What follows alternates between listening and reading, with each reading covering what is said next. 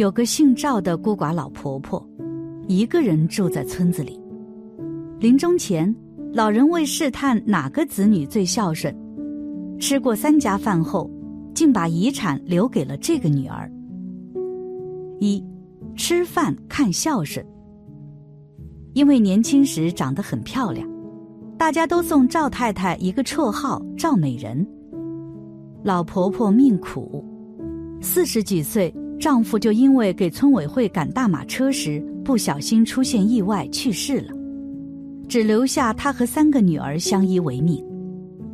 都说养儿防老，如果有个儿子，也许老太太也不至于过得这么苦。可是她这辈子肚子偏偏就是不争气，生了三个都是丫头。尽管如此，她还是咬紧牙关把三个闺女抚养长大了，一直到她们出嫁，三个女儿都一个个嫁出去了，老太太也一点点老了，每嫁出去一个，她就会苍老几分。直到最后的小女儿出嫁后，她已经是个满脸皱纹的老太婆了。这年的冬天，她觉得自己走路都已经很吃力了，更别说做家务干活了。她想，是时候考虑一下自己的后事了。在农村，很多子女多的老人都实行在孩子家里轮班过，多数老人都是在这家住一年，在那家住半载的。可赵老太已经习惯了凡事靠自己，即使老了。她也绝不会去女儿家住，看女婿的眼色过日子。他已经拿定主意，自己就守着那两间和老伴儿一起生活了大半辈子的老房子，孤独终老了。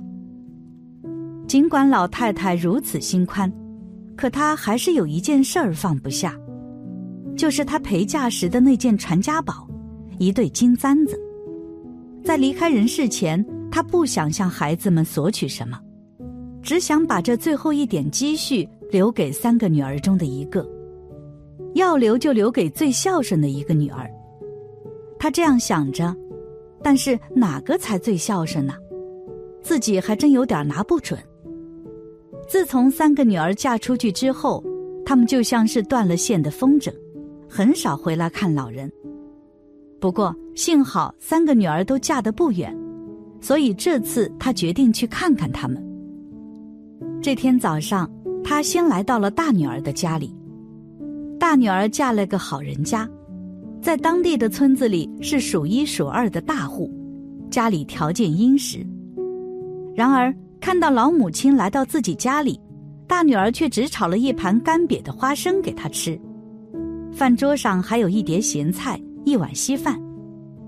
老人说自己牙口不好，随意往嘴里塞了几粒花生就走了。出门没多远，恰巧碰到大女儿的儿子在外面玩。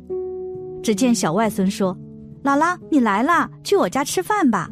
我妈说今天吃炖肘子。”老太太回答道：“姥姥吃过了，你们自己吃吧。姥姥过一阵子再来看你们。”说完，老人心里如同打翻了五味瓶，说不出是个什么滋味儿。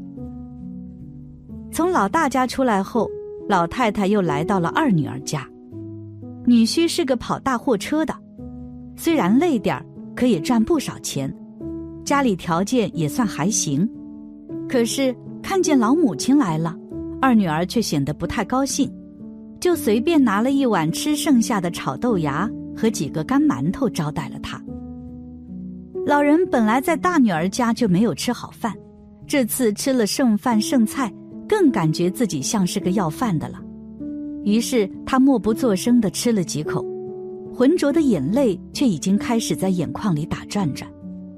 然而二女儿却视若无睹，还说：“这都过了晌午，你就趁天亮赶紧回去，孩子他爸一会儿就回来，我还得伺候他呢。”老太太点点头，蹒跚着离开了。在回家的路上，老太太想。这两个女儿可是最让他费心的孩子了，可如今却没人愿意好好管他一顿好饭，就这么伤心的走了。直到天黑，老太太竟然不知不觉的走到了三女儿的家里。三女儿的命苦，嫁给了一个种地的农民，和丈夫生活了有两年多了，可日子还是过得紧巴巴的。一看见老母亲来到自己家中，三女儿赶紧给老人倒了碗水，就急匆匆出去了。见到此情此景，老太太的心马上就凉了半截儿，心说：“这小女儿可是她的心头肉，没想到她也是这样对待自己。看来她这个传家宝是送不出去了，还是带进棺材里算了。”想到这儿，她站起来就要走出门，以后再也不来三个女儿家了。可就在这时，三女儿却拎着一大块刚买回来的猪肉和韭菜进来了。她笑呵呵的凑到老人身边说：“今天晚上你别走了，咱们吃韭菜肉的饺子。”在那个年代，以三女儿家的条件，兴许只有过年才能吃上几斤肉，平常放油估计都得靠筷子蘸。她哪来这么多钱买肉？没多久，饭就做好了。三女婿从地里干活回来了，于是三人就准备吃饭。饭桌上，赵老太不经意看见三女儿的头发。之前出嫁时，她头上一直别着一根发簪，居然不见了。老人顿时心底一热，两眼泛起了泪光。见母亲突然不吃饭，哭了起来，三女儿就急忙和母亲说好话，还挽住母亲的手。听着女儿在那里自说自话，老太太笑中带泪。只见她从怀里掏出了那对用红布包裹着的金簪子，让三女儿像小时候一样靠在自己的怀里，轻轻的为她戴上。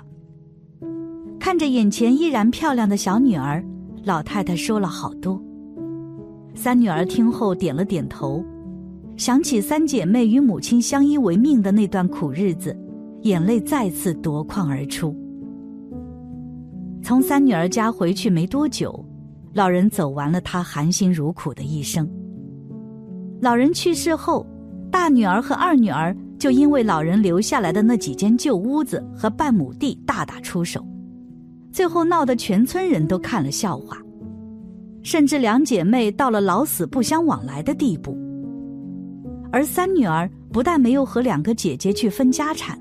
还给老人料理了后事，每年坚持去为母亲上坟，而母亲留下的那一对金簪子，据说三女儿就珍藏了起来，直到她生了孩子，孩子又成家立业，那对母亲留下来的金簪始终都放在最隐秘的地方。即便岁月把黑发洗成了白发，把女儿熬成了婆婆，那根金簪却都一代又一代的传了下来。因为三女儿永远记得母亲临走时对她说的话：“过日子就是这么一回事儿，只要有盼头，日子再苦也能熬得下去。”二，孝顺父母增福消业。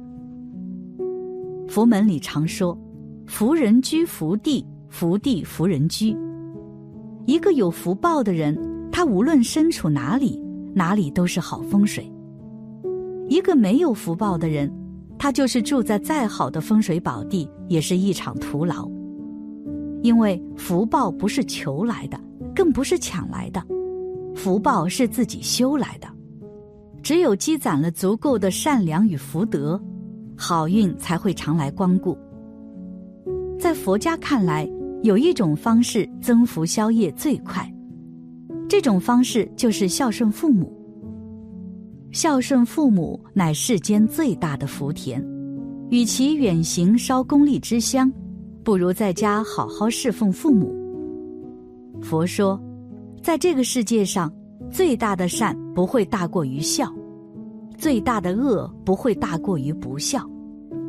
一个不孝顺父母的人，他的心是不善的，和佛心是背道而驰的，故而拜再多的佛，烧再高的香。也难以得到加持。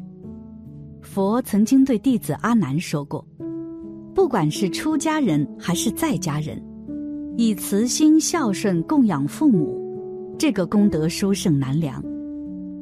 不可否认，在我们生活中，许多人一心只想着自己如何过得顺心如意，到寺院拜佛许愿也只是急功近利，一心只想着自己如何升官发财，丝毫没有想到，其实真正的菩萨就在我们身边。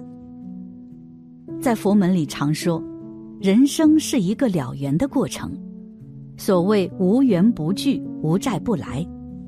这也可以理解为我们常说的因果。我们不管是为人父母还是为人子女，父母和孩子的缘分，要么是来还债的，要么是来要债的，互相拖欠，故而此生相遇，成为父母子女。佛说，若没有佛，好好侍奉父母，侍奉父母就是侍奉佛。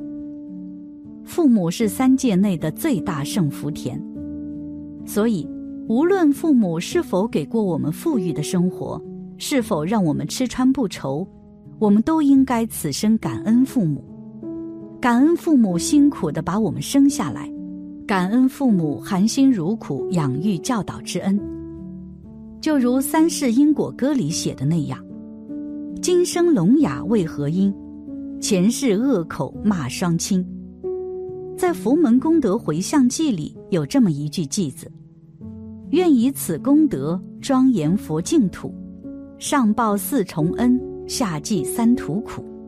若有见闻者，悉发菩提心，尽此一报身，同生极乐国。”其中上报四重恩，指的分别是父恩、母恩、佛恩、僧恩。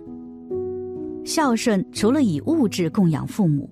以精神陪伴父母，对父母最大的孝顺就是让他们学佛。所谓佛法难闻，一个人此生若能听闻佛法，实在是具有大福报。